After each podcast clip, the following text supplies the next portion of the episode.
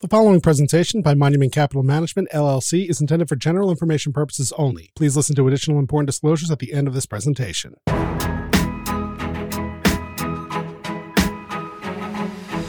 Welcome to the Off the Wall podcast. A little bit Wall Street, a little bit off the wall. It's your go to for unfiltered, straightforward wealth advice on topics that founders, business owners, and executives care about. And now, here are your hosts, Dave Armstrong and Jessica Gibbs from Monument Wealth Management. Hi, everyone. Welcome back to Off the Wall. Hi, Dave. Yeah, hi. It's good to uh, be back on the pod with you. I know last week you did one by yourself. It turned out awesome. Thank I'm you. kind of worried that maybe I've worked myself out of a job. Oh, I don't think so. I think we're better as a duo. um, yeah. So, for since you brought it up, those who haven't gone back and listened, our episode last month was with uh, Deborah Brecker, who's an executive performance coach. She talked about some common transitions that executives face in their career and how to approach those successfully. It was a great episode, and I actually see today's episode as a as a good continuation of what Deborah talked about. Um, I think these are all helpful things for all of us to kind of hear, think about, and how can we apply them to our own lives and our own work. So, um, continuing the theme of of coaching and how to how to make the most of what we have to offer. Today, we have Dr. Julie Gurner uh, as our guest on Off the Wall. She's a psychologist and a nationally recognized executive performance coach. Uh, for over 10 years, she's been working with top percentile executives, talent, and teams uh, operating in fast paced, competitive environments to help them improve productivity and decision making, uh, refine their instincts, leverage personal strengths, and, and optimize their leadership capabilities. So, in this episode, uh, she'll be unpacking the key traits of peak performers, um, what they have that others don't, and what lessons all of us can learn. So, welcome, Julie, to Off the Wall. Thank you so much for having me. I'm really excited to be here. Great to speak with you, Jessica, Dave. Um, I'm excited for our conversation today. Yeah, thanks for making the time. Yeah. So I think listeners are probably hearing the term peak performers and wondering, is that me? Um, so what are these people in the top 1% of performers and, and how are they different from a typical high performer?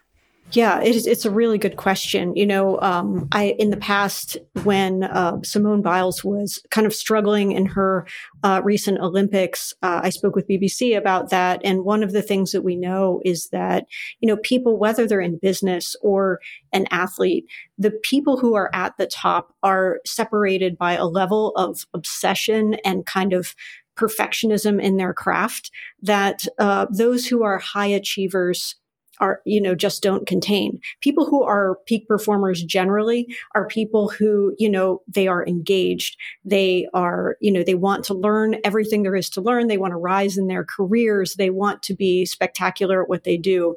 But they aren't the people who have that level of obsession that gets people to kind of the point 0.01%. And those people are just, you know, they live, they breathe it.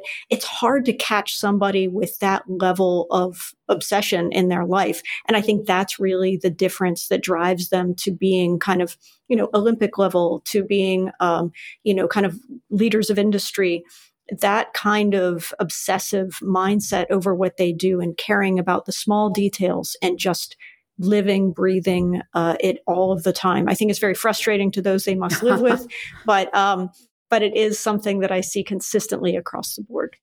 So when I hear that, Julie, eh, I, I mean, I like to think of myself as a peak performer. I mean, I started a business and everything, and and and like most people, you know, I, I think and I know I'm capable of more and I want to reach that, just like these top 1% of performers. But I think people really don't know how to push that next level. I mean, why is it? Why do I feel like that? Why do other people feel like that that you work with?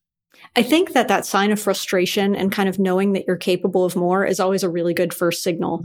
Um, and so I think when people experience that, you know, there are two ways that people really deal with that. One is that they go, I know I'm capable of more, but and then they kind of settle into but i have a family but i you know i kind of enjoy life where i'm at but i like my schedule a lot there's that kind of branch that people can go down then there are the individuals who say you know i know i'm capable of more and i'm going to do X, Y, and Z to try to pursue that. I'm going to seek out maybe some assistance. Maybe I'm going to you know, start the process with talking to my boss if I'm, at, you know, at, at a job and to say, hey, what are the skills I can build on? These are my goals. These are where I'd like to be.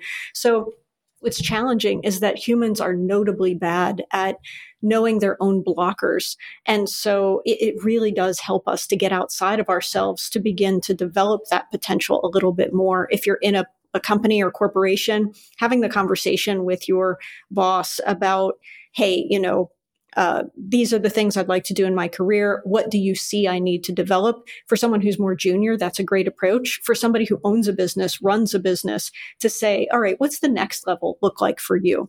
If you're frustrated where you're at, tell me about what that next level really looks like. What would lead you to say, all right, I don't feel quite as small. I don't feel quite as stuck. I feel like I'm kind of making motion and having momentum. Um, and so, really, kind of thinking about those things, I think, is just so important um, to challenge yourself and to push yourself and to set those kinds of goals. I think a lot of times people know that they're capable of more, and then they stay the same, and that's a really challenging place to be. Um, because that kind of choice, eventually, what happens is that you stay the same. You watch other people start to get ahead and move forward. And then there's this cycle of just that is compounding hesitation, right? You hesitate, you watch others make the move. It starts to make you feel less capable. It starts to kind of grind in that settling. Um, whereas if you start to take those chances earlier, you know, usually you figure it out along the way.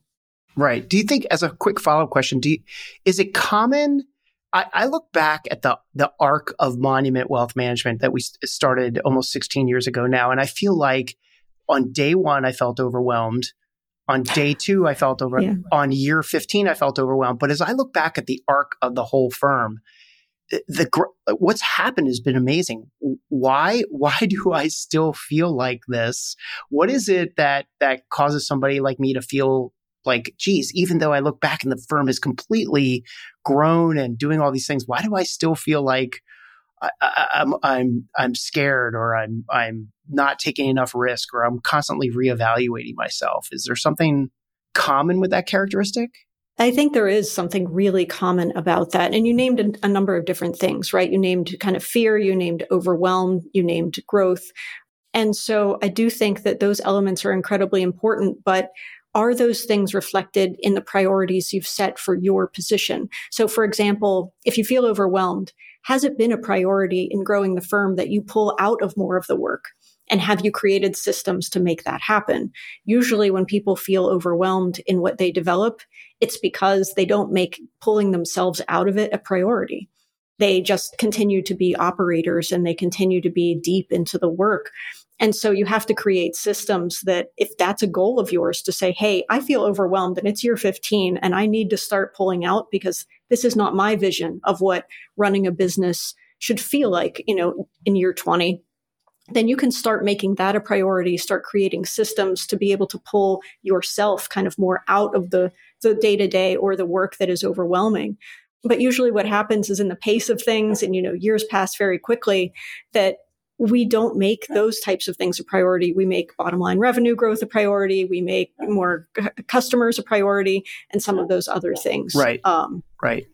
So I'm, i want to pick up on that feeling of overwhelmed because I feel like everyone gets overwhelmed. I think you, I mean, you're talking specifically about your work. I think also um, you can expand that to everyone. You know, everyone's got a life, a personal life, right? And so personal right. things, family things, as well as work, kind of that that intermesh. That that it is very easy to get overwhelmed. I think it's a feeling that everyone can identify with, having felt probably many times over the course of your life. So I just want to dig in further about how do you keep or how thinking about peak performers how do they push past this feeling of being intensely overwhelmed without losing their momentum?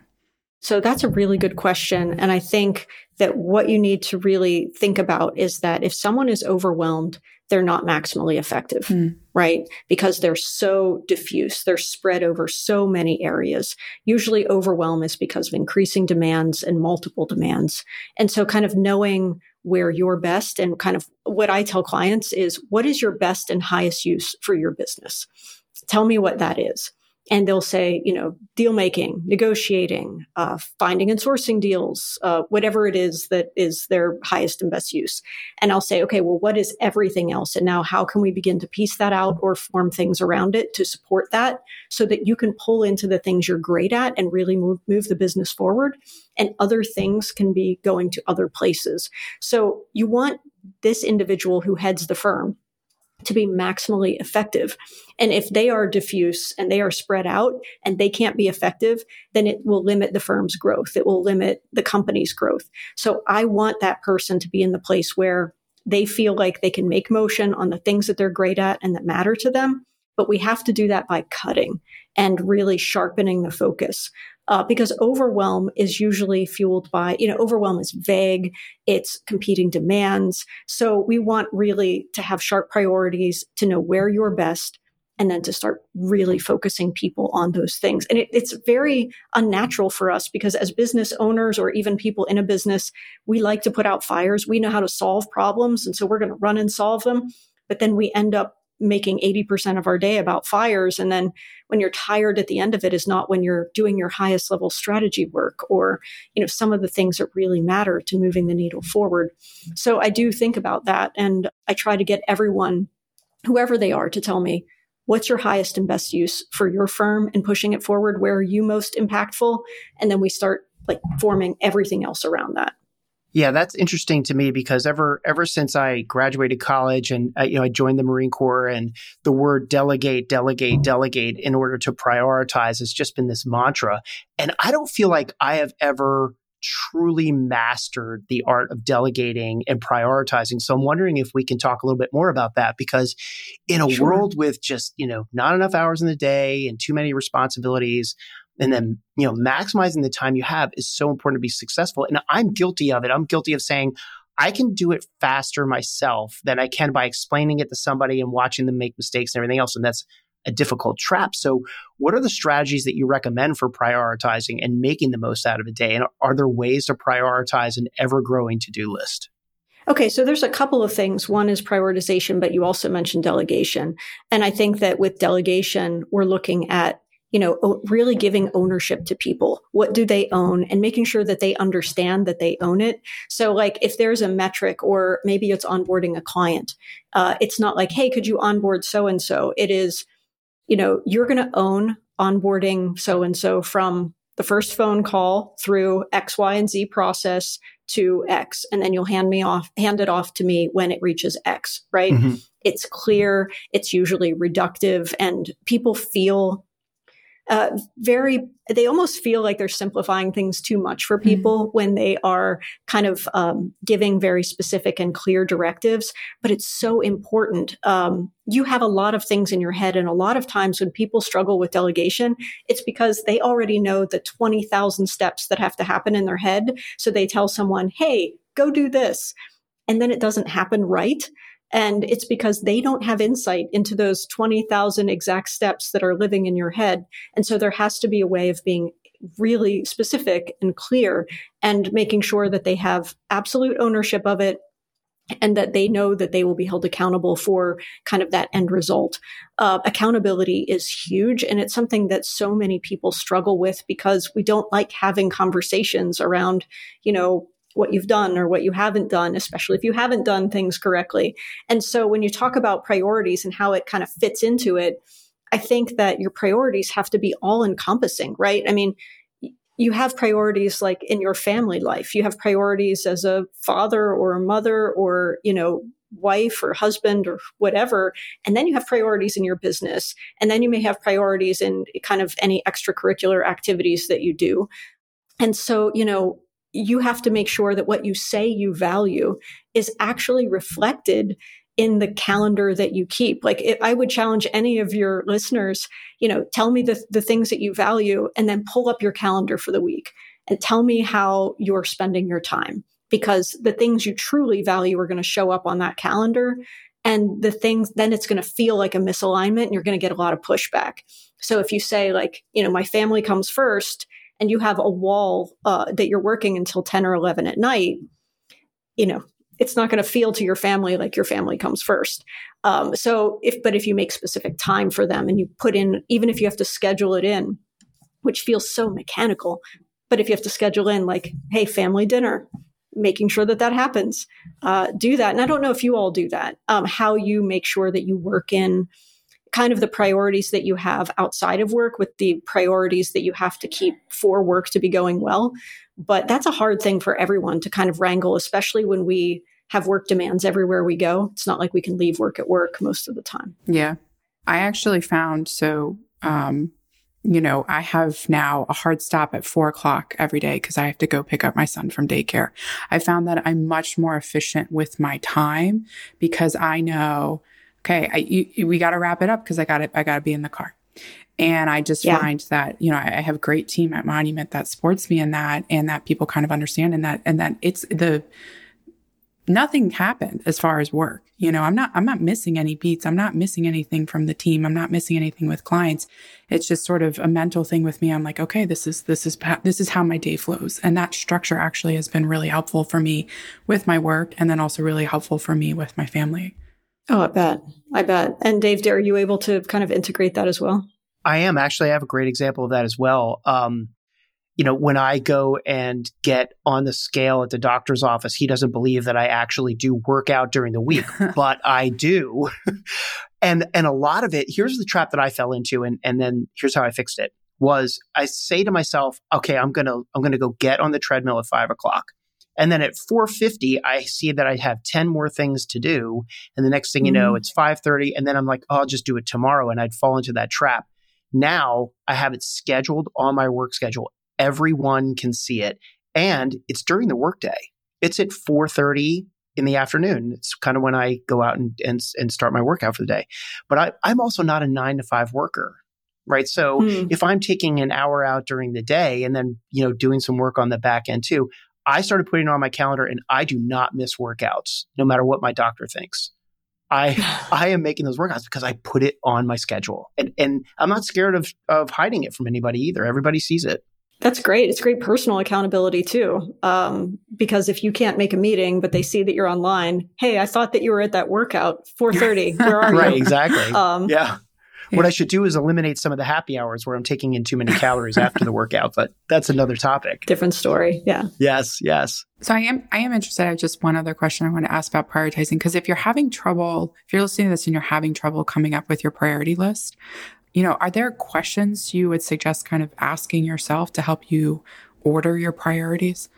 Sure. I mean, like, what do you value in your personal life? What do you value in your work? What do you value in your business? And then making things like if you value kind of revenue growth in your business, that should be like we talk a lot in business about having your north star metric like what are the things that like is really the north star the thing that everything lines up behind.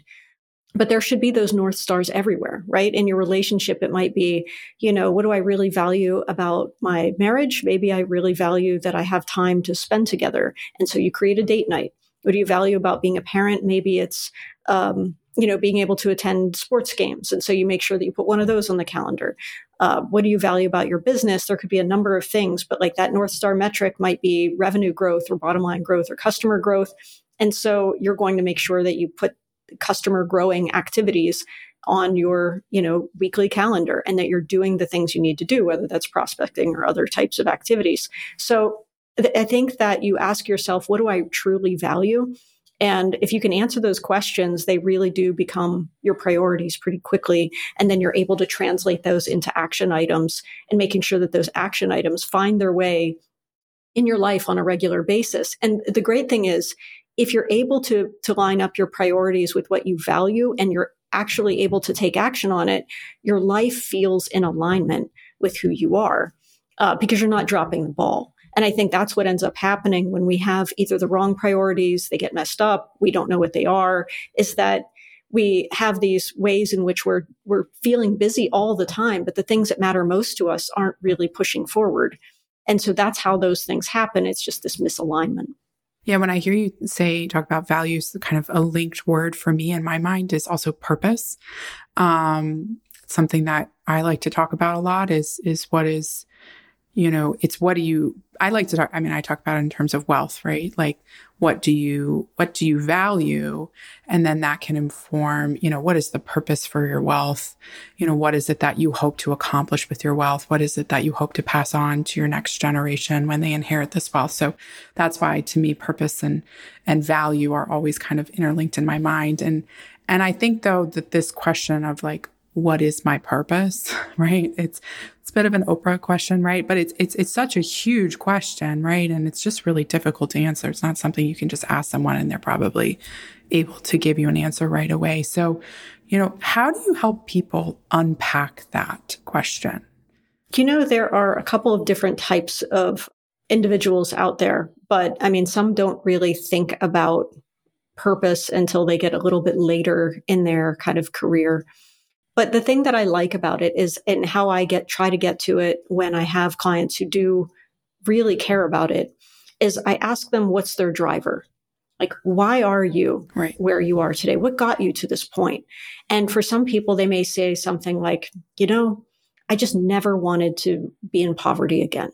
Or, you know, I just never wanted to be limited by or have maybe they had an experience when they were younger where like money was the reason why you know healthcare didn't get to a family member. Or you know there's a driver behind why people sometimes go for what they have. And you know if you can get to that driver oftentimes then you can ask them well okay if you have this driver where maybe you never want to be poor again or you never want to make money a limiter how can you then translate that into your purpose of helping others escape that also, right? Like there are other ways of translating that driver uh, across the board. And so that's where you kind of start poking around and digging in. That may not be where it is for that person, but at least it starts a conversation of like what your driver was internally.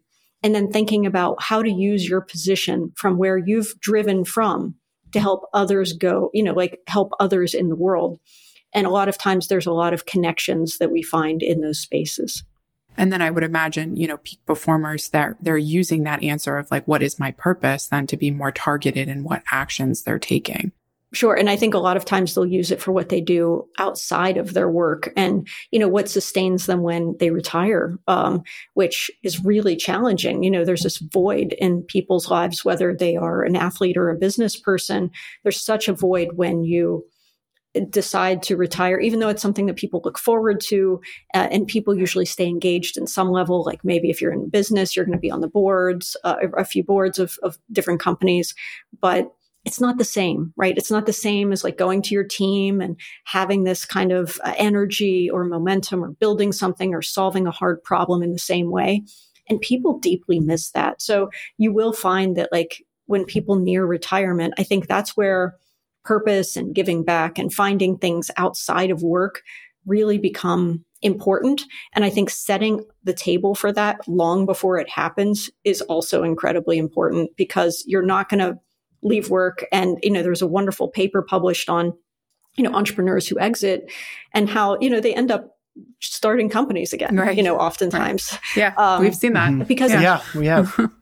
it's it's just there's this void that um, you know they think that they want it. They're they're stressed. They're burned out, and then they get to the end and they're like, I don't know what else I'm I can do. I don't know what else I would do, and um, and so they begin this process again. So thinking about it in advance, and especially probably for the work that you all do, how do you create legacy?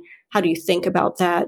These are all things that I would talk about with clients. Um, not just kind of purpose, but then, you know, thinking purpose ties into legacy and how they're remembered and, you know, how the family name carries on and how, you know, they use what they've, you know, been able to achieve to uh, do some greater public good. So there are so many aspects to it, I think, that you can flush out. And I'd be interested what some of your clients find to be a purpose for them outside of the work that they've done. Did they start foundations, uh, you know, charities? Tell me a little bit about that. Yeah, I think some have. You know, I always find the question of philanthropy really interesting. It's something that uh, you just can't assume because someone mm-hmm. has a lot of money that they're interested in philanthropy. Um, you know, like my background, just by by way of sharing, it, prior to being a financial planner, I worked in philanthropy. I worked with high net worth individuals giving to organizations, and and it was very interesting to kind of see why people give. I do find that interesting. Um, for and, and, these people who are on the board, they definitely were peak performers, and and I think um, you know some it, it definitely is for the kind of connections that you know they've been used to building their whole career and and to building a network of people that they can continue to sort of learn from, contribute to, kind of build those those bridges. But I think for others, it, it was more of to your point earlier about, you know, what is my priority and what is it? And they had, they were able to articulate really specific vision for their philanthropy of, of this is what I support, this slim lane, right? You know, that's yeah. not how a lot of people, you know, it's very easy when you're doing charitable giving. Friend says, I'm, I'm raising money for this, or, you know, hey, you want to join the board of this, or, you know, like, it's very easy to kind of just say yes. And then all of a sudden now you have charitable, you're giving to organizations that are kind of a variety of different themes and kind of, I, it's something I always like to talk about with clients. You got to, what you were saying, snap back to your original purpose, your story, your driver, your priorities, and what is the type of giving that is aligned with that. And once you can really articulate that, which some people have been able to do, then you can be really clear about, you know, what's your direction going forward, how you're going to have the most impact. You know, it's you've spent your whole career building. And now, as you said, you have this opportunity to have impact. How can you do that in the most effective way? So, so I, I love having those conversations and I just fully want to acknowledge that like they are not easy conversations for philanthropy, um, to have. And then Dave, I think also, I think, you know, maybe it, philanthropy is, or, you know, they want to support, you know, my, you know, church or synagogue, you know, or my alma mm-hmm. mater. Mm-hmm. And that's kind of like where I end it. And they find other opportunities to have impact or, you know, um, sort of continue their next chapter in other ways. I mean, Dave, what can you think of? Yeah, it's, eh, I'm, I'm thinking specifically of a conversation that you and I had recently with somebody that I had gotten to know very early on in my career. And they were two business partners and they sold their business and they got each the equal amount of money. And I had fallen out of touch with her for a while. And we recently got together with her 15 years later. And, and she said to Jessica and I over lunch, she said, I have the exact same amount of money, which it's a significant amount of money um, now as I had 15 years ago last time we got together. And I was like, oh my gosh. So, you know, through some conversation, she said, I have given it all away. I've all the growth for the past 15 years. I've given it all away. And wow. right. And, and started charities and just, you know, all over the, all over the world. An amazing woman. Um, and, and so generous. But what she said was that the money that I have is enough wealth to sustain what I want out of life and to take care of my family that I don't really need or miss all of the additional money I could have had had I not given it away. And I thought, wow, it, now that doesn't really apply to everybody because uh, there are other people who just say, you know, I will give it all away when I die. I want to amass because there's kind of, there's always this fear, no matter how much money you have, that you could, something right. bad could happen and you could run out of money. But this all comes back to, you know, I mean, really a word that I keep hearing when we talk about this is the word wealth. And and I like I have this quip that I say all the time that my compensation includes a lot more than just money. And that kind of defines my wealth. What am I what does my compensation look like? It's not just all about what ends up in my bank account. And I'm wondering if you have any thoughts on how people that you meet actually define the word wealth through all of your interactions because you're clearly connected with a lot of sophisticated people, successful people. I think that they define wealth and even success as really optionality. Hmm. Like I have I have, and the more wealth you have, the more choices you mm-hmm. have, right?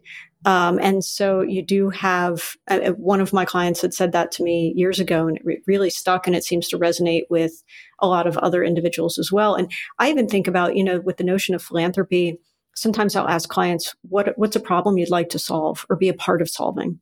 Right. And they almost all have things that like frustrate them in the world or things that they would like to see improved. And so it's an area where you know, I think that when you're, when you own a company and then you exit a company, you don't always realize that the amount of wealth you have now is just, it's, it's so you are that you are the same person, but now you have the ability to make such a significant impact in the things that matter to you. So it is really interesting, um, you know, how they define uh, wealth and how they look at options and um, optionality just across the board, right? Um, it's really nice. I love that you say, like, I'm the same person despite this wealth, because we've seen that so many times with business owners that we work with.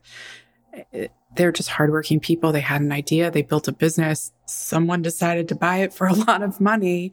They yeah. never saw mm-hmm. themselves being in this position. They, they came, many of them came from really humble means and all of a sudden they're like i'm the same person but i have all these dollar signs next to my my net worth. And and i think it is an interesting thing to kind of grapple with of like okay what do i do now? Because really like they're not really fundamentally changed. They're still their priorities their values are still the same as before. It's kind of it just takes a moment, I think, to realize, okay, well, what do I do next? Um, what are the doors that are now open that weren't open before? Um, and what do I do with them? And what steps do I take? So.